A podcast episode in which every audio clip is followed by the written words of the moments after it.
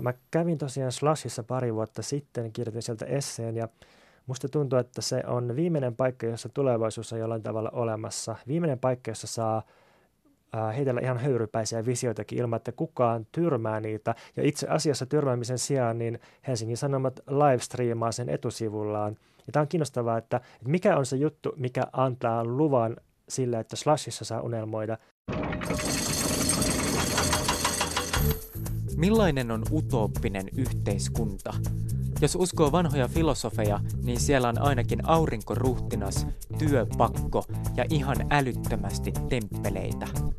Tässä Vastapainon podcastissa syväluetaan tietokirjoja ja puntaroidaan niitä vaihtuvan lukijan kanssa. Mä oon Juho Kankaanpää ja tää on Painavat asiat.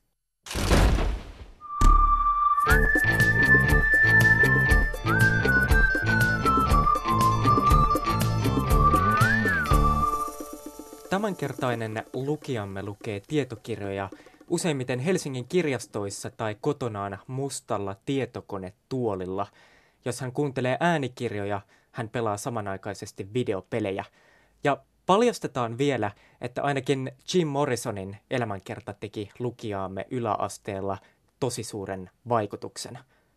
Menikö tämä yhtään oikein, Pontus Purokuru? Joo, kyllä. Muistan, että Morrisonhan tunnettiin sellaisena äh, jonkinlaisena kapinallisena huumeiden käyttäjänä, mutta sitten kun luki sen elämänkertaan, niin siinä oli semmoinen kohta, että, että se meni koulunsa kirjastoon ja sitten se rehenteli, että kuka tahansa pystyy ottamaan kirjahyllystä kirjan ja kysymään siltä, että mikä kirja tämä on ja lukemaan siitä jonkun pätkän, ja sitten Morrison sokkona tiesi, että se on tämä kirja, se oli lukenut läpi sen koko kirjaston. Ja tämä oli yksi sellainen juttu, mikä sai, sai tota paljon bensaa lentämään mun lukuinnostuksen liekkeihin silloin yläasteella. Eli Morrison oli kirjaviisas ihminen. Kyllä. Onko Jim Morrison kausi jo selätetty? Joo, se, se tota meni ehkä puolessa vuodessa ja sitten tuli Pentti Saarikoski-kausi, mikä oli myös hyvin monella ää, mun kaltaisella kirjallisuudesta kiinnostuneella nuorella silloin aikoinaan ja aika monta muuta kautta on tullut sen jälkeen sitten. Pontus, sä oot siis esseisti, joka pohtii omassa esseekirjassaan utopioita ja sitä, onko niille tilaa enää nykyaikana. Sen takia mä halusin kutsua sinut lukemaan tietokirjaa Matkoja utopiaan. Tämä on siis teos, johon on koottu kolme historiallista utopiakuvausta 1600- ja 1700-luvuilta. Kirjoittajina tässä on kolme filosofia, tai ehkä pitäisi pikemminkin sanoa jotain sellaista aikansa yleisajattelijaa – Tommaso Campanella, Francis Bacon ja David Hume. Kun sä oot harrastanut tätä utoppista ajattelua, niin onko tämä kolmikko sulle tuttu entuudestaan? No ensin täytyy sanoa, että kun toi täysin automatisoitu avaruushomoluksuskommunismi esseekokoelma julkaistiin, niin, niin mä olin aidosti vähän yllättynyt siitä, että mua alettiin kutsua utopistiksi tai tai alettiin niin kuin pitää itsestään selviänä, että, että mä kirjoitan utopioista ja utopiaa, ja sitten mun piti oikein katsoa sieltä käsikirjoituksesta, että onko mä tosiaan kirjoittanut utopioista, ja kyllä siellä mainittiin sitten noin 20 kertaa sana utopia, ja sitten tietysti on, on luontevaa, että, että tota, kun puhuu poliittisesta mielikuvituksesta, niin se se tota, kategorisoidaan utopistiseksi ajatteluksi, mutta utopia-käsite, niin sehän on aina niin kuin poliittista kamppailua, että mitä kutsutaan utopiaksi, tai että helposti on mahdollista tyrmätä poliittinen vastustaja nimittämällä sitä utopistiseksi. Tämän takia mä ehkä itse ensi alkuun vierastin tota, tota termiä, mutta nyt kyllä se on ollut pakko sitten jälkikäteen hyväksyä.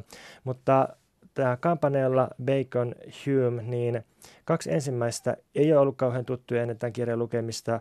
David Hume on ollut tuttu enemmän sen teoreettisen ja, ja tota moraalisen tai, tai oikeastaan tunteisiin liittyvän filosofian kautta, mutta että, että tämä uuden ajan utopia-ajattelu niin oli kyllä nyt ihan kiinnostava tutustua siihen ja, niin kuin nähdä, että mistä tietyt utopioita koskevat stereotypiat ja ennakkoluulot tulee ja, ja että niin kyllä niissä on aika paljon myös – myös niin kuin sellaista, mikä pitää paikkaansa, jos näitä alkutekstejä lukee. Utopiahan tarkoittaa karkeasti onnellista paikkaa, jota ei ole olemassa. Utopiossa voi tapahtua ihan mitä tahansa.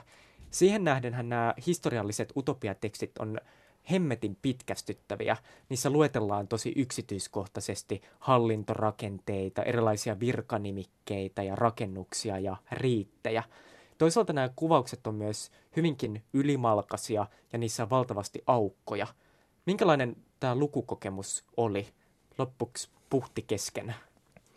Täytyy sanoa, että tämä Matkoja utopiaan kirja, niin kaikkein kiinnostavinta siinä oli lukea näitä kommentaareja ja esipuheita, tällaisia akateemisia puheenvuoroja siitä, että, että mikä oli se ajan konteksti ja mistä nämä tietyt pointit kertoo. Kun utopiassahan aina, utopia-kertomuksissa, niin niissähän jotenkin yritetään käsitellä oman aikansa kriisejä, sitten yritetään esittää kritiikkiä oman aikansa yhteiskuntaa kohtaan ja sitten vielä keksiä jotain, että millä tavalla päästäisiin eteenpäin tai miten todellisuutta voitaisiin ehkä muuttaa.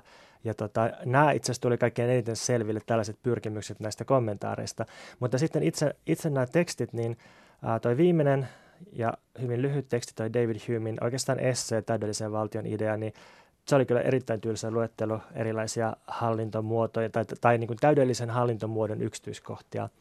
Ja keskimmäinen teksti, toi Francis Baconin Uusi Atlantis, oli siinä mielessä kiinnostavaa, että mä luin sitä niin kuin, ähm, romaanin keskeneräisenä aloituksena. Että siinä oli selkeä sellainen kerronnallinen yritys ja, ja tota, saapuminen siis tämmöiselle utopistiselle saarelle ja, ja sitten tutustuminen paikallisiin ja että se mysteeri alkoi keriytyä lukijalle samalla tavalla kuin, kuin niille päähenkilöille. Ja olisi ollut ihan kiinnostava sitten katsoa, että millainen tämä kirja olisi ollut, jos se olisi valmistunut kokonaisuutena. Ja sitten taas tämä Thomas Campanelan Aurinkokaupunki, tämä ensimmäinen teksti tässä kirjassa, niin, niin tota, se oli sillä tavalla tosi kiinnostava, että se oli kirjoitettu dialogimuotoon ja siinä oli, oli niin kuin selkeästi pientä sellaista yritystä jotenkin elävöittää sitä sinänsä hyvin, hyvin puisevaa luettelointia, mutta sitten se dialogi jääkin hyvin puolitiehen ja sitten se kertojan puhekumppani, niin se sanoo vaan välillä jotain näistä ja jotain, mikä on vain tekosyy sille toiselle jatkaa sitä luettelointia. Tuossa Aurinkokaupungissahan perustori on seuraava. Kolumbuksen perämies, genovalainen, on palannut pitkältä purjehdukselta, jonka aikana hän on joutunut tälle eristetylle ää, aurinkokaupungin paikalle. Ja sitten hän kertoo tästä näkemästään Johanniitalle – ja niin kuin sä mainitsitkin, niin tuo Johanniitta on vähän tuonne statisti, jonka tehtävä vaan nyökkäillä ja saada se lista jatkumaan. Mua erityisesti nauratti tämmöinen Johanniitan repliikki, että kerro nyt Herran tähden kaikki heidän hallinnostaan, sillä sitä minä juuri sinulta odotan. ja sitten se niin kuin palaa vähän pakkomielteisesti tämä Johanniitta siihen suvun jatkamiskysymykseen ja, ja niin kuin naisten omistukseen ja jotenkin sillä on semmoinen pakkomiele muutamaan kohtaan ja sitten vastapuoli saa, saa sitten siitä niin tekosyyn vaan spleenata ja spleenata. Tuossa Francis Baconin tekstissä Uusi Atlantis, niin siinäkin sovelletaan tämmöistä samanlaista huijausta, eli siinäkin tämä utopiakuvaushan on naamioitu tarinan muotoon. Ja siinäkin muuten purjehditaan, miehistö eksyy ja päätyy lopulta kaukaiseen Bensalemin saareen. Ja sitten minä kertoja alkaa selostaa näkemäänsä. Näissä molemmissa utopiateksteissä utopia sijaitsee siis maantieteellisesti jossain tosi kaukana ja muusta maailmasta eristyksissä. Mitä sä luulet, mistä se johtuu? No kirjoittamisaikana, eli siis 1600-luvun alussa, niin tähän oli jollain tavalla uskottavaa, että sijoitetaan utopia maantieteellisesti kauas ja ei ollut vielä ihan täysin kaikkia meriä, merten kolkkia karkotettu, tai jos olikin, niin se etäisyydet oli tietysti pitkiä ajallisesti ja, ja maantieteellisesti – ja siinä tota, toi, toi etäisyys, niin se varmasti oli eräänlainen lupaa tehdä irtiotto myös, myös yhteiskunnallisesti. Että, että jos on maantieteellinen ajallinen etäisyys, niin voi olla myös, että on, on niin yhteiskunnallinen poliittinen etäisyys. Ja ehkä siinä oli myös, ää, niin kuin muutenkin tässä, tässä niin kuin kehyskertomusrakenteessa, niin, niin jonkinlainen luvan antaminen kirjoittajalle – ähm, kuvitella jotain täysin erilaista, jotain niin erilaista, että se on ehkä aikalaisille ollut jollain tavalla häkellyttävää tai loukkaavaa, ja sitten on voitu sanoa, että, että ei, ei, että tämä on kaukaisten ihmisten omituisia tapoja, että niistä mä vaan kerron. Näitä utopiakuvauksia yhdistää myös jonkinlainen totalitaarinen hallinto. Toi aurinkokaupunki on teokratia, jossa pamppuna pyörii jonkinlainen pappisruhtinas, jota muuten kutsutaan vaatimattomasti auringoksi, eli metafyysikoksi. Se monta kertaa tuossa tekstissä mainitaan. Ja myös tuon uuden Atlantiksenkin hallinto vaikuttaa aika itsevaltaiselta. Minkään takia utopioissa on aina näin äärimmäisiä hallitsijoita ja hallintomuotoja?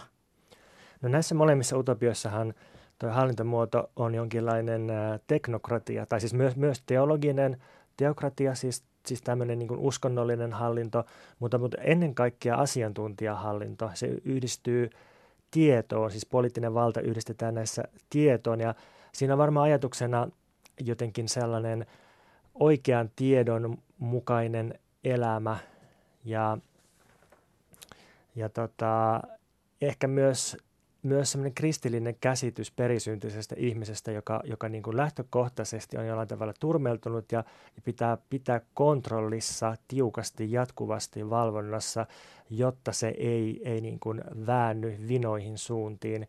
Ja, ja tämä tosiaan onnistuu sosiaalisella kontrollilla, että näissähän ei ole mitään kovin individualistista, ei siis mitään, ei niin kuin, yksilöt ei kulje yksin esimerkiksi tässä aurinkokaupungissa muistaakseni mainittiin, että siellä ihmiset kulkee aina, aina ryhmissä, ei, ei, ei koskaan ole yksin. Että on tämmöinen sosiaalinen kontrolli, joka varmistaa sen, että, että tota, kukaan ei niin kuin yksin ala hautoa mitään järjestykselle vaarallista. Ja sitten toinen on tosiaan tuo asiantuntijakontrolli, että siellä, siellä on lääkärit tai, tai tota, suvun vanhimmat sitten määräämässä kulloin mistäkin, suurin piirtein kaikesta, ruokavaliosta, pukeutumisesta ja, ja tota, jopa pariutumisesta, suvun jatkamisesta – ja tota, niin, utopiossahan on, on perinteisesti ollut tämmöinen ajatus siitä, että, että onnellisuus, täydellinen onnellisuus liittyy myös täydelliseen harmoniaan ja harmonia liittyy yhteiskunnallisten ristiriitojen poissaoloon. Ja siihen tämä kaikki varmasti tulee, että, että kun ihmiset usein sanoo, että utopiatekstejä on tylsä lukea, niin mä luulen, että se myös liittyy tähän, että että fiktiossahan pitäisi aina olla joku jännite, joku ristiriita, josta on kiinnostavaa lukea. Ja sitten kun näissä utopioissa on, on poistettu kaikki poliittinen kamppailu ja, ja myös, myös niin henkilökohtaiset sosiaaliset ristiriidat, niin ne on todellakin tylsiä tästä syystä. Kuviteltu niin. harmonia, joku pysähtynyt tila. Niin, vähän niin kuin jonkinlaisia kirjallisia tyhjiöitä. Joo, joo.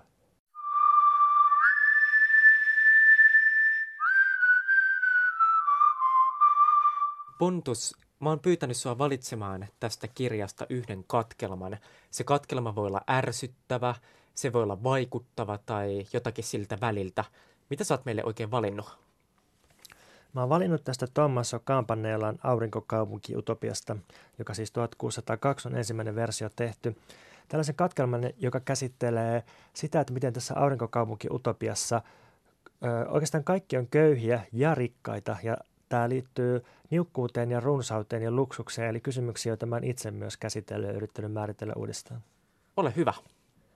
Vielä he sanovat, että suuri köyhyys tekee ihmisistä halpamaisia, juonikkaita, varkaita, viekastelijoita, lakia pakoilevia, valehtelijoita ja vääränvannoja.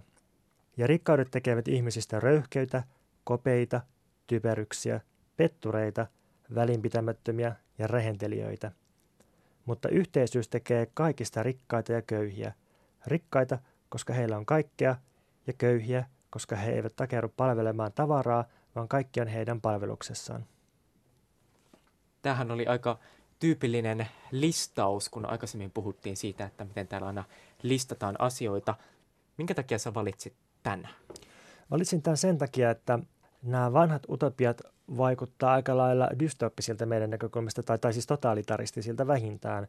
Ja kun lukee vaikka tätä aurinkokaupunkia, niin sivu jälkeen mulle tulee sellaisia kokemuksia, että ei näin, ei näin, ja kyllä mä kapinoisin kaikkea tota vastaan. Ja sitten mä löysin tämän, tämän sitaatin ja totesin, että itse asiassa just näin, että tässähän on jotain, mistä voisi ottaa kiinni, ja joka tuntuu aika, aika modernilta sekä analyysissään että sitten siinä, mitä siinä niin kuin halutaan myönteisesti. Eli tässä on ensin ensin tämmöinen analyysi yhteiskunnallisista oloista, että, että tota, luonteen piirteet, tällaiset kuin halpamaisuus, juonikkuus, varkaus, niin ne ei olekaan välttämättä niin sanotusti luonnollisia tai sisäsyntyisiä, vaan liittyy suureen köyhyyteen. Eli köyhyys, yhteiskunnalliset olot tekee ihmisistä tietynlaisia. Ja vastaavasti sitten, että rikkaudet tekee ihmisistä röyhkeitä ja ahneita ja niin edelleen.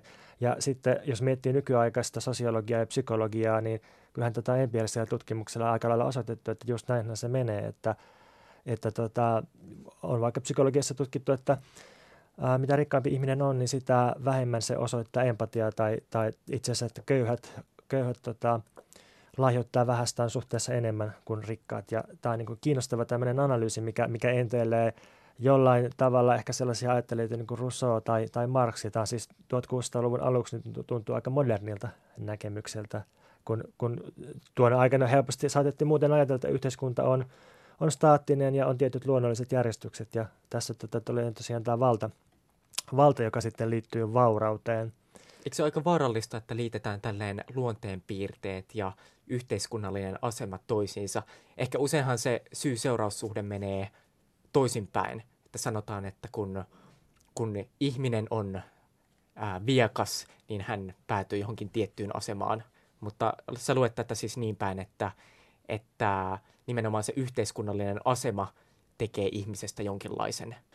Joo, ja tämmöinen ajattelu itse asiassa, mä katson, että tämä ei ole niinkään aikakysymys, vaan, vaan tämä on, on ihan niin kuin sisällöllinen ero, joka halkaisee ainakin eurooppalaisen uuden ajan ajattelun tradition, että, että liberaali ajattelu, josta John Lockesta alkaen on kirjoittanut ää, sekä filosofia että historiaa siitä näkökulmasta, että, että on yhdet ihmiset, jotka on syntyjään, tai oli mistä oli, mutta joka tapauksessa on ahkeria ja rohkeita ja omalla työllä ansaitsee vaurautta ja siksi heille kuuluu tämä vauraus, he ovat ansainneet sen. Ja tämä niin kuin ihan nykyään, jos katsoo jotain, mitä kokoomus saattaa perustella politiikkaansa, niin kyllä sieltä tällaisia oletuksia löytyy sitten, kun tarpeeksi hyvälle kaivaa. Ja sitten on toinen traditio, joka katsoo, että, että olosuhteet kuitenkin tekee ihmiset, ja ihmiset totta kai voi lähteä muuttamaan olosuhteita, mutta että se lähtökohta on aina jollain tavalla rakennettu ja riippuu köyhyydestä ja rikkaudesta. Musta on kiinnostavaa verrata tota katkelemaan sun omaan esseekirjaasi täysin automatisoitu avaruus, homo, luksus, kommunismi. Menikö toi nyt oikeassa järjestyksessä toi sana hirviö? Joo, kyllä. Sun mielestä ihanne yhteiskunnassa pitää olla luksusta. Kärjistetysti siis enemmän on enemmän. On vegaanisia mässäilyherkkuja ja kuohuviiniä, eikä yhteiskunta saa perustua niukkuuteen tai kieltäytymiseen – tässä Kampanellan utopiassa luksus taitaa kuitenkin olla aika vieras käsite. Joo, siinä mielessä, että etymologisesti luksus tulee irstaudesta ja hillittömyydestä ja tuhlaamisesta ja törsäämisestä. Eli siinä on ajatus, että, että käsillä on enemmän kuin riittävästi, että käsillä on enemmän kuin mitä tarvitaan ja, ja voidaan tuhlailla ja tosiaan mässäillä. Ja siinä mielessä luksusta ei kyllä tästä aurinkokaupungista löydy mutta, mutta löytyy rikkautta ja yhteisyyttä, jotka taas kiinnostaa mua ja tuo mieleen tämän luksuksen tai, tai runsauden yhdistämisen kommunismiin. Että ajatus siitä, että, että tehdään kaikista rikkaita, niin se on minusta hyvin, hyvin kiinnostava ja hyvällä tavalla röyhkeä tässä aurinkokaupungissa. Mutta itse tuossa esseekokoelmassa tosiaan niin haluan huomauttaa, että, ää, että paitsi tavaroiden ja, ja kaiken niin materiaalisen ja aistillisen – runsauden lisäksi, niin, niin luksus tarkoittaa myös, tai haluaisin ainakin määritellä sen uudestaan ajan kautta silleen, että ihmisillä on mahdollisuus irstailla ja hekumoida aikansa kanssa ja törsätä ja tuhlata omaa aikansa. Ja se liittyy tietysti työhön, eli siihen, että sitä työtä ei tarvitse tehdä. Jos ajatellaan kuitenkin tätä aurinkokaupungin työkuvausta, niin siinä jokaiselle kansalaiselle on määrätty oma paikkansa ja tehtävänsä ja ennen muuta työnsä – Minkälainen suhde kansalaisilla siinä työhön oikein on? Tämä oli toinen erittäin kiinnostava piirre tässä utopiassa ja ehkä jollain tavalla ristiriitainen, jos mietin omaa suhtautumista työhön. Eli tosiaan tässä aurinkokaupungissa valitsee aika kova työmoraali, tai voisiko sanoa jopa työmoralismi, että paheksutaan erittäin paljon sitä, että ollaan joutilaana ja, ja niin kuin jopa niin paljon, että, että istuen pelattavia pelejä, niin kuin shakkipelejä tai korttipelejä, ei sallita. Että, että tosiaan niin, niin ko- kova, jyrkkä kieltäytyminen on joutilaisuutta kohtaan, ja kaikkien todellakin pitää osallistua työntekoon. Mutta sitten toisaalta työnteko ei vaadita kovin montaa tuntia, että siellä on enintään neljä tuntia päivässä, kun jokaisen pitää tehdä sitä työtä, ja muu aika on sitten vapaata oppimista ja leikkimistä ja taiteilua ja kaikkea tällaista – varmaan aika tarkasti säädeltyä, että mitä sillä vapaa-ajallakin saa tehdä. Kyllä joo, joo vapaa-aika ei ehkä ole oikea sana tosiaan kuvaamaan sitä aikaa, koska myös, myös nämä leikit ja huvittelut, niin nehän oli myös asiantuntijoiden näkökulmasta jaettu sillä, että mikä, mikä on hyödyllistä ja, ja tota, kehittää hyvällä tavalla. Mutta sitten sit vielä yksi kiinnostava juttu tässä työkäsityksessä ja, ja tosi, tosi, tosi erikoinen sekä aikansa suhteutettuna että niin kuin nykyaikaiseen kapitalismin suhteutettuna oli tuo, että – että tässä aurinkokaupungissa nähdään, että kaikki työt ja ammatit on hyvin tasavertaisia toistensa kanssa. Sehän ei pitänyt paikkaansa kirjoitusaikana ja se ei pidä paikkaansa nykyäänkään. Jos mietitään, että nykyään ammattien arvostus tulee rahan kautta, niin nähdään, että ei, ei todellakaan ammatit ole tasavertaisia toistensa kanssa. Esimerkiksi usein naisvaltaisia ammatteja arvostetaan hirveän paljon vähemmän niin nykyään kuin kirjoitus aikanaankin kuin, kuin miesvaltaisia ammatteja. Ja, ja sitten vielä toi, että, että raskaimpia töitä ylistetään kaikista eniten tuossa aurinkokaupungissa, niin tuo, tuo oli semmoinen kiinnostava työn, en nyt voi sanoa demokratia, mutta joku, joku tämmöinen töiden tasavertaisuus. Tämä on jännittävää kuulla sun havaintoja, koska mä ajattelin, että tämä on jonkinlainen antiteesi sun omalle esseekokoelmalle. Sähän kirjoitat siitä, että robotisaatio vie meiltä työt ja se on ihanaa.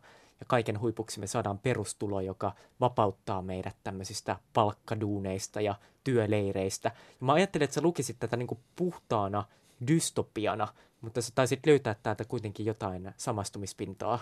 Niin, tämähän on yksi, yksi tai siis jos miettii teosten lukemista, niin mä ajattelen, että filosofisesti niitä voi lukea silleen ikään kuin hermeneuttisesti kokonaisuuteen, että yrittää ymmärtää, mistä siinä on kyse ja mitä mieltä on siitä kokonaisuudesta. Ja silloin helposti päädytään mun mielestä vähän semmoisiin tylsään, että oletko samaa mieltä, oletko eri mieltä. Tai sitten voidaan lukea silleen, että palastellaan sieltä jotain, minkä voi myöntää tai mitä voi kiihdyttää, millä voi antaa lisää vauhtia ja vähän niin kuin irrottaa se kontekstista ja ratsastaa sillä. Ja mä ajattelen, että myös nykyistä kapitalismia pitäisi lähestyä tällä tavalla, että esillä, että että tota, kaikki mitä se on tuottanut on saastaista ja pitää tuhota, eikä sillä, että se on hyvä juttu, vaan sille otetaan sieltä ne hyvät asiat ja koitetaan ratsastaa niillä ulos kapitalismista. Ja samoin mä ajattelen, että tässä aurinkokaupungin kohdalla, jos mä luen tätä, niin sieltä voi ottaa niin muutama hyvä asia, niin sitten niin kuin niillä koittaa avata siitä jotain sellaista, että siitä tulisi kiinnostavampaa. Miten sä Pontus ajattelet, että sukupuolta tai sukupuolia kuvataan näissä kahdessa tekstissä, siis Baconin ja Kampanellan? Tämä on todella huikea juttu ja mietin, että äsken tuli haukuttua vähän tylsäksi näitä lukukokemuksia, niin sitten tässä junassa matkalla tänne lueskelin sitten uudestaan tätä aurinkokaupunkia ja niin kuin melkein nauroin ääneen, että nämä on niin tolkuttomia nämä, nämä tota, naisiin kohdistuvat kuvaukset, että nämä on siis hyvin äh, heteromaskuliinisia, patriarkaalisia – miesten miehille kirjoittamia tekstejä, joissa puhutaan naisista toisina, eli naiset on jotain, joiden käytöstä, sitten täällä puhutaan siis tosiaan naisten käytöstä, niin, niin miehet päättää. Ja sitten täällä on tällaisia pätkiä, joissa kuvataan muun muassa äh, miehiä, jotka on, joiden elonhenki on heikko, koska hän on mietiskellyt niin pitkään. Ja, ja sitten tota, äh, kampanjalla kirjoittaa näin, että – Niinpä asiaa harkitaan tarkasti ja heidät annetaan eloisille, vahvoille ja kauniille naisille, ja miehet, jotka ovat taipuvaisia kuvitteluun ja päähänpistoihin, taas annetaan pulskille, lauhkeille ja käytöksiltään tasaisille naisille. Eli täällä, täällä on tällaista niin kuin, ää, tasoittamisajattelua, että, että vastakohdat, sukupuolten vastakohdat tasoittaa toisiaan ja annetaan yhdenlaiset toisenlaisille, ja sitten niiden jälkeläistä taas tulee niin kuin tasapainoisempia. Eli, eli tässä on niin kuin, ää, hyvin miehinen ja, ja seksistinen näkemys sukupuolesta, joka vielä yhdistyy rodun jalostukseen tässä aurinkokaupungissa. Niin kyllä, äh, seksin tehtäväkin on täällä nimenomaan turvata jälkeläisten määrä, ja niitä jälkeläisiä pitää olla paljon. Mä otan esimerkin Baconin uudesta Atlantiksesta. Siinä kuvataan hyvin seikkaperäisesti ja aika överisti tämmöistä monipäiväistä rituaalia, jota voidaan viettää silloin, kun miehellä on yli 30 yli kolmevuotiasta jälkeläistä. Ja tätä juhlaa kutsutaan perheen juhlaksi, ja siihen kuuluu ihan valtava määrä erilaisia seremonioita ja tapahtumia. Lopulta isä valitsee yhden pojistaan, jota aletaan kutsua köynnöksen pojaksi, ja kun nämä liikkuu sitten kimpassa julkisilla paikoilla, niin pojan täytyy kantaa tämmöistä kultaista rypäleterttua sen isänsä edellä – Kaiken lisäksi tässä tekstissä annetaan ymmärtää, että tämä juhla on valtavan ilon aihe koko tälle yhteiskunnalle ja perheelle. Tässä taitaa jäädä synnytystalkoot ihan kakkoseksi. Joo, ja toihan kiinnostava piirre myös näissä utopiateksteissä. toi riittien ja rituaalien ja symbolien hirveän tarkka kuvaus, että siinä on valtavan pitkä, toi ehkä kaikkein pisin näistä kahdesta toi, toi tota, patriarkaalinen perhejuhla, sen kuvaus. Se, se, on, se on kiinnostavaa, että, että se on varmaan myös sitä sosiaalista kohesiota, sitä liimaa, joka pitää, pitää ihmiset yhdessä, toi, toi tota, rituaalisuus. Mutta totta kai mulle herää semmoinen kysymys, että mitä se kirjoittaja on halunnut tällä, miksi, miksi se niin tuntuu molemmilla olevan pieni pakkomieli just symbolien ja rituaalien kuvaukseen. Tämä on siis Painavat asiat podcast ja metafyysikkona – häärii Juho Kankaanpää. Kuten tässä podcastissa on tapana, niin myös mä oon valinnut meille yhden katkelman. Tässä Matkoja utopian kirjassa on nimittäin myös kolmas utopiateksti, joka on näihin Baconin ja Campanellan teksteihin verrattuna aika pliisu. Siinä siis David Hume kuvaa hyvin yksityiskohtaisesti tämmöistä ideaalia hallintomuotoa. Tekstin alussa Hume tekee kuitenkin mun mielestä aika kiinnostavan rinnastuksen ja vertaa hallintomuotoja ja koneita toisiinsa. Ja se pätkä menee näin. Hallintomuotoihin ei päde sama kuin muihin keinotekoisiin välineisiin.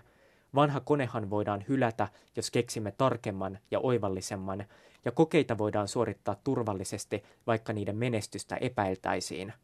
Vakiintuneelle hallintomuodolle antaa äärettömän edun juuri se, että se on vakiintunut.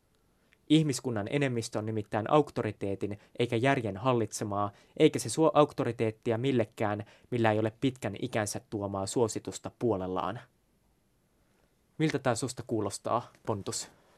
Tämä on mun mielestä aika hieno ja hyvin oivaltava pätkä, jossa tulee myös esille tuo Humein perusnäkemys siitä, että ihminen ja ihmisen järki on pohjimmiltaan tunteiden ja tapojen ja passioiden orja tai, tai johdettavissa. Ja siksi varmasti Hume suhtautuu melko kriittisesti sellaiseen rationalistiseen utopia-ajatteluun, jossa, jossa tota ajatellaan, että pelkän, pelkän järjen ja hyödyn tajuamisella voitaisiin päästä jonkinlaiseen uuteen yhteiskuntajärjestykseen. Ja toi konevertaus on minusta silleen tosi hyvä, että, että kone on tosiaan jotain, mikä on meidän ulkopuolella ja se on joku, mikä on väline, jota me voidaan käyttää jonkun päämäärän saavuttamiseen. Kun taas hallintomuotohan on jotain, jossa me eletään, joka on meidän joka päiväistä arkea muodostava ja kehystävä juttu. Ja sen takia me voidaan astua sen ulkopuolelle ja ikään kuin korjata sitä puhtaalta pöydältä käsin. Eikä me voida käyttää sitä pelkkänä välineenä johonkin, koska me tosiaan ollaan osa sitä jo. Ja tämä herättää sitten kiinnostavan kysymyksen ää, siitä, että mitä pitäisi ajatella vallankumouksesta. Et itse, jos mä käyn läpi oman niin kuin menneisyyteni, mitä tulee vallankumouksen käsitteeseen, niin ää, mitä nuorempi mä olin, niin sitä enemmän mä ajattelin, että sitä tarvitaan niin kuin todella jyrkkä, voimakas vallankumous, joka pistää kaiken sileäksi ja tämä nykyinen yhteiskunta on niin sietämätön ja mätä, että, että meidän täytyy mahdollisimman paljon siitä tuhota ja juuria pois. Ja sitten taas mitä vanhemmaksi mä oon tullut, niin mä oon alkanut ajatella sitä, että miten, miten väkivaltainen ja tu, niin kuin huonolla tavalla tuhoava ja, ja ennen kaikkea ennalta arvaamaton ja heikommassa asemassa vaarallinen ää, niin kuin vallankumous on, ajatteli sitä millä tahansa tavalla. Ja tämä, tämä on mun mielestä hyvä, hyvä kritiikki ainakin sellaista niin kuin nopean, äkillisen, väkivaltaisen vallankumouksen ää, toivetta kohtaan tämä, tämä Humein heitto siitä, että – että vakiintuneisuudessa on tietyt edut, oli se sitten minkälaista tahansa. Sä mainitsit jo ton, että yhteiskuntaa ei voi lähteä uudistamaan koskaan puhtaalta pöydältä, koska me ollaan osa sitä. Mitä mieltä sit siitä, että pitääkö meidän vaatia utopioilta sitä, että ne olisi toteutettavissa? Pitääkö meidän ottaa nämä poliittiset realiteetit huomioon?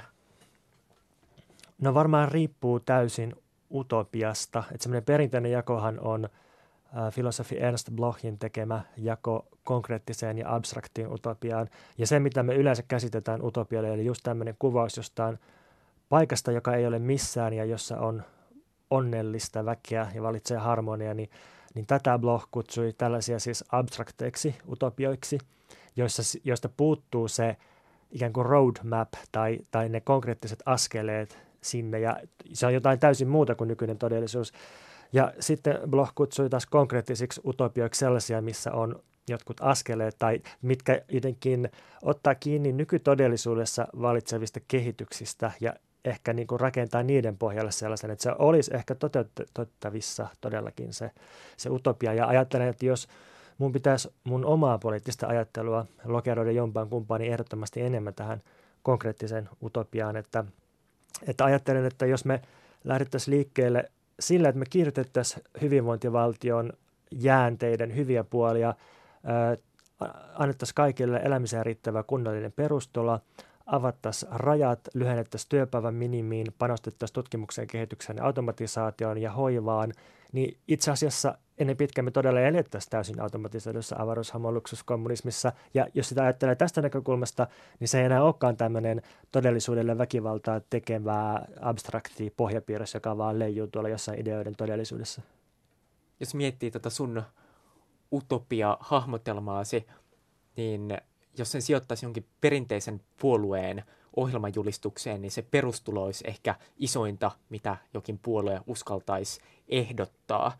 Eli utopioihin suhtaudutaan nykyään tosi varovaisesti. Ei, ei kukaan meille lupaa mitään isoa tai erilaista. Poliittinen mielikuvitus on aika näivettynyttä. Mistä se oikein johtuu? No tietysti poliittisessa ajattelussa ja kiistelyssä niin se on aina tavoitteena reaalipolitiikassa leimata vastustaja epärealistiseksi ja hajahattelijaksi ja mahdottomia tavoittelevaksi. Että, että siinä, siinä ei ole mitään uutta. Tuli muuten mieleen, että utopian vaaroista on varoteltu ihan äskettäin.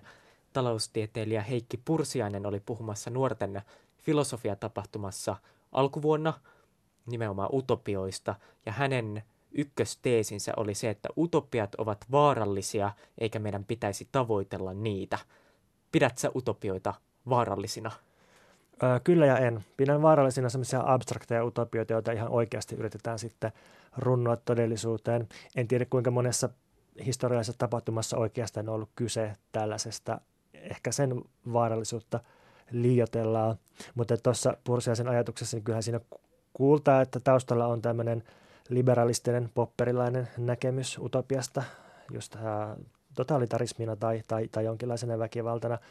Mutta sitten väitän, että jos me todella katsotaan viime vuosisataista valtapolitiikkaa ja siis katsotaan niin kuin konkreettisesti, että mitä missä on tehty milloinkin, niin ei, ei se väkivalta ja kansanmurhat, niin ei, ne utopioista ole, ole suinkaan syntynyt, vaan, vaan enemmän jostakin ihan, ihan muunlaisista hyvin kyynisistä valtakamppailuista, joita on sitten saatettu tietysti jossakin PR-puheessa, virallisissa puheissa, niin oikeuttaa joillekin, joillekin utopioille, mutta se on ollut pelkkä toissijainen sumuverho se utopia siinä mun nähdäkseni, eikä ollenkaan se alkujuuri.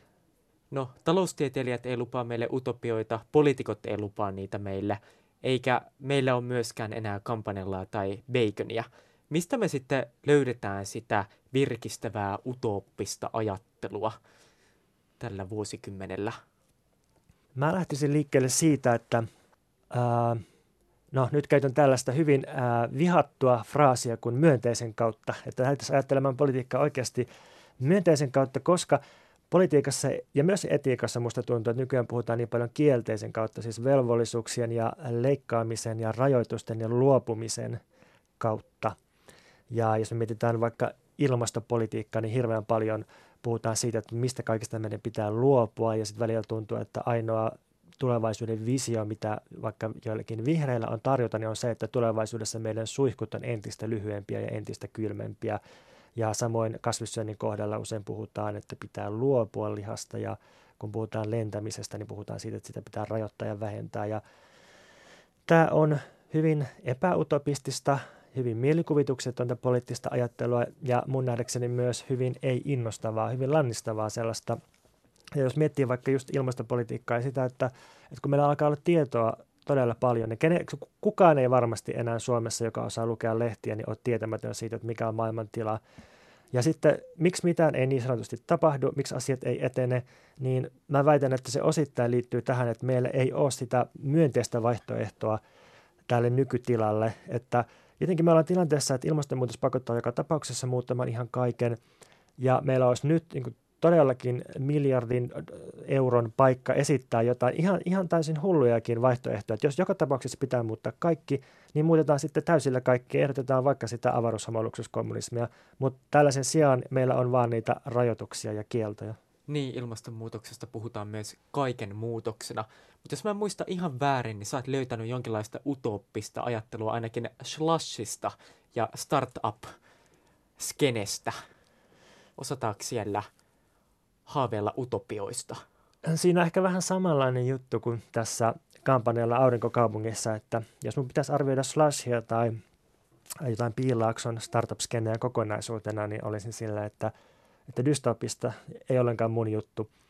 Mutta sitten jos menee yksityiskohtiin ja tutustuu erilaisiin juttuihin, niin huomaa, että siellä on jotain juttuja, mitä voisi myöntää ja kiihdyttää ja ehkä kaapata, ottaa jollain tavalla hyvällä tavalla haltuunsa – ja mä kävin tosiaan Slashissa pari vuotta sitten, kirjoitin sieltä esseen ja musta tuntuu, että se on viimeinen paikka, jossa tulevaisuus on jollain tavalla olemassa. Viimeinen paikka, jossa saa heitellä ihan höyrypäisiä visioitakin ilman, että kukaan tyrmää niitä. Ja itse asiassa tyrmäämisen sijaan niin Helsingin Sanomat livestreamaa sen etusivullaan. Ja tämä on kiinnostavaa, että, että mikä on se juttu, mikä antaa luvan sille, että Slashissa saa unelmoida. Ja vastaavasti, jos, jos tota Tesla-yhtiöstä muun muassa ja noista SpaceX-avaruusraketeista tunnettu Elon Musk, tämmöinen hyvin, hyvin perinteinen teknologiakapitalisti, niin jos se ilmoittaa, että sen sen missio on lähteä viemään kasvihuoneen Marsiin, niin saatetaan sillä vähän nauriskella, mutta kukaan ei niin kuin, törmää sitä totaalisesti tai, tai niin kuin, ei sitä suljeta keskustelun ulkopuolelle. Ja sekin on kiinnostavaa, että, että nykyään ää, vauraus ja teknologia antaa selvästi luvan unelmoida. Oli se unelma sitten kuinka epärealistisen tai typerän oloinen sinänsä. Ja, ja tässä tota, tosiaan mua kiinnostaa tämä, tämä niin kuin, ää, liikkuma-alue, joka on laaja, mutta sitten mua epäilyttää tämä, että unelmointi ja unelmien toteuttaminen on rajattu vain maksukykyisille. Entäs sitten viihteen puolella? Siellähän on perinteisesti kuviteltu ainakin tulevaisuutta. Siellä on avaruusasemia ja skifiä, mutta niissäkin ehkä nämä tulevaisuusskenaariot on aika dystooppisia, ja saariinkin eristäydytään korkeintaan ehkä jossain Lava Islandissa. Löytyykö viihteestä vielä utopioita tai utoppista ajattelua?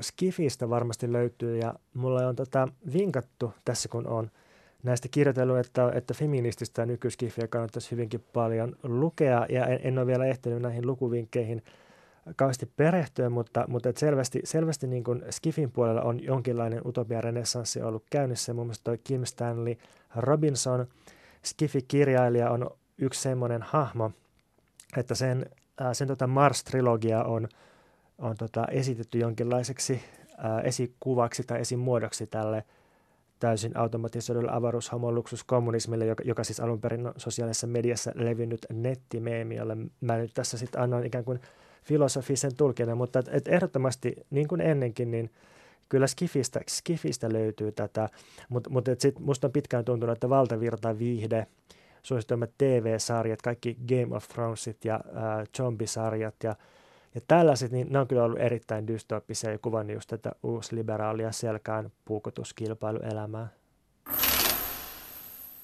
Kun me luetaan noita utopiatekstejä 400 vuotta myöhemmin, niin ne vaikuttaa tosi dystooppisilta ja kamalilta. Ja mä mietin lukiessani sitä, että käyks näin aina?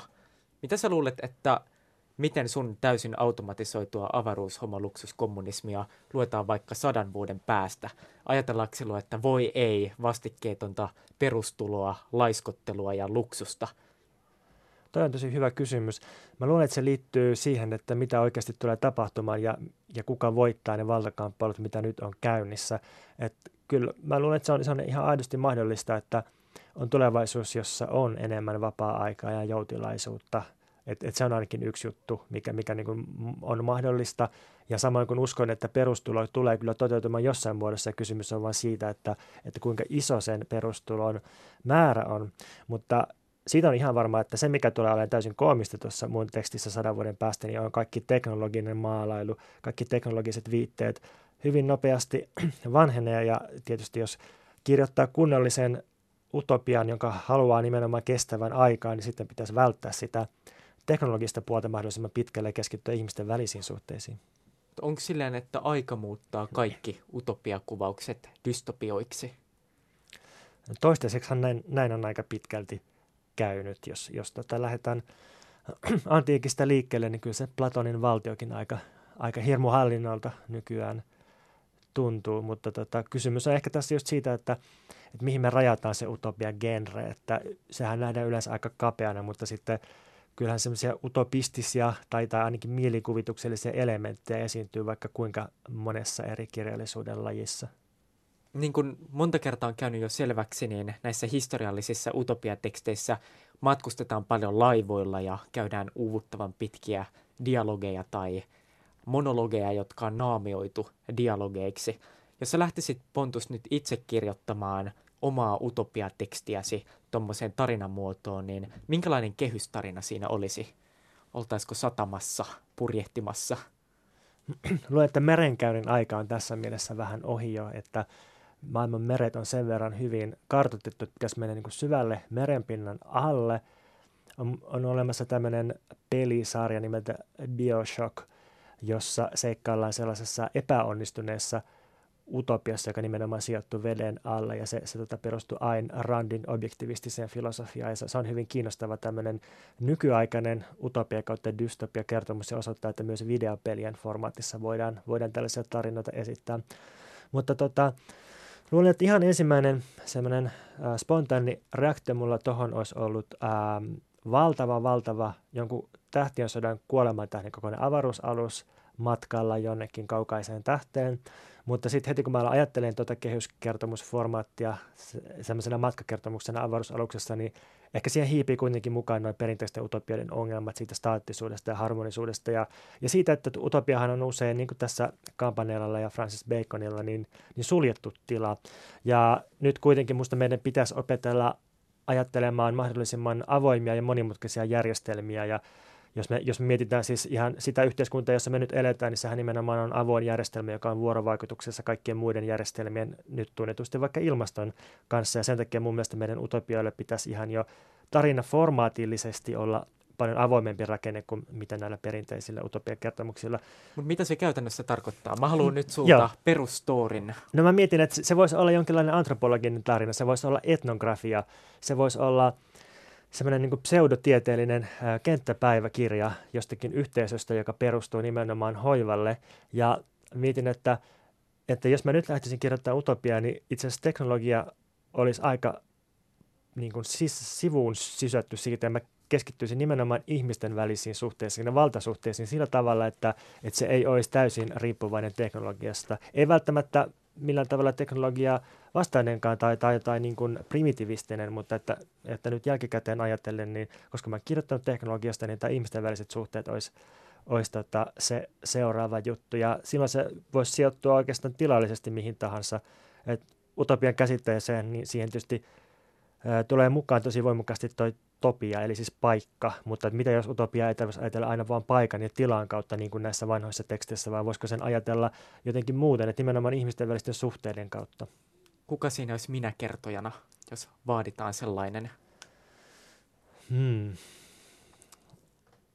Sehän voisi olla myös, sehän voisi olla vaikka joku eläin, joka, joka tota, äh, tai, tai, tai joku, sekin, sekin on tietysti tämmöinen onkohan kuinka paljon utopioita kirjoitettu jonkun muukalaislajin, sellaisen niin kuin älyllisen ihmisten pariin saapuvan jonkun marsila- marsilaisen journalistin tai tämmöisen näkökulmasta. Joku tätä Neptunuksesta kotoisin oleva antropologi, se voisi olla hauska. Tai, tai sitten tosiaan tuo kysymys siitä, että minkälainen olisi eläimen jonkun niin kuin porsaan kirjoittama matkakertomus utopiaan, joka ei olisi pelkästään ihmisten utopia, vaan myös erilaisten lajien välinen utopia. Me ollaan luettu tässä jaksossa siis Mikko Lahtisen toimittamaa kolmen utopiatekstin kokoelmaa Matkoja utopiaan. Pontus Purokuru, kerro tähän loppuun, että kuinka painavaa asiaa tämä nyt oli. Tähän on tämmöinen lipare, pehmeä kantinen pokkarikin kaiken lisäksi. No viime aikoina mä oon innostunut kokeellisesta kirjallisuudesta ja erityisesti romaaneista, joissa on erilaisia tekstilajeja mukana. Ja jos mä nyt lähestyn tätä Matkoja utopiaan kirjaa sellaisena jonkinlaisena kokeellisena kirjana, niin sittenhän tämä itse asiassa on tosi kiinnostava, koska tässä todellakin on erilaisia tekstilajeja. On kaksi matkakertomusta, on tuo David Humein essee, sitten on esipuheita näille ja on analyysejä ja on tuo melkein sata sivua pitkä Mikko Lahtisen jälkiessee utopioista. Ja tällaisena tämä itse asiassa toimii tosi hyvin, että tässä, tässä on vaihtelua ja ää, jännitteisyyttä. Ja tota, voisi kuvitella myös sellaisen fiktiivisen version tällaisesta kirjasta, jossa olisi, olisi kirjoitettu kolme fiktiivistä utopiaa, jota ei oikeasti ole ollut aikaisemmin. Niistä on kirjoitettu fiktiiviset esipuheet ja fiktiivinen jälkianalyysi niihin. Esseisti on puhunut. Hei, jatketaan painavien asioiden pudottelua ensi jaksossa uuden lukijan kanssa. Sä kuuntelet siis Vastapaino Kustantamon podcastia. Mä oon Juho Kankaanpää ja tää on Painavat asiat. Thank you.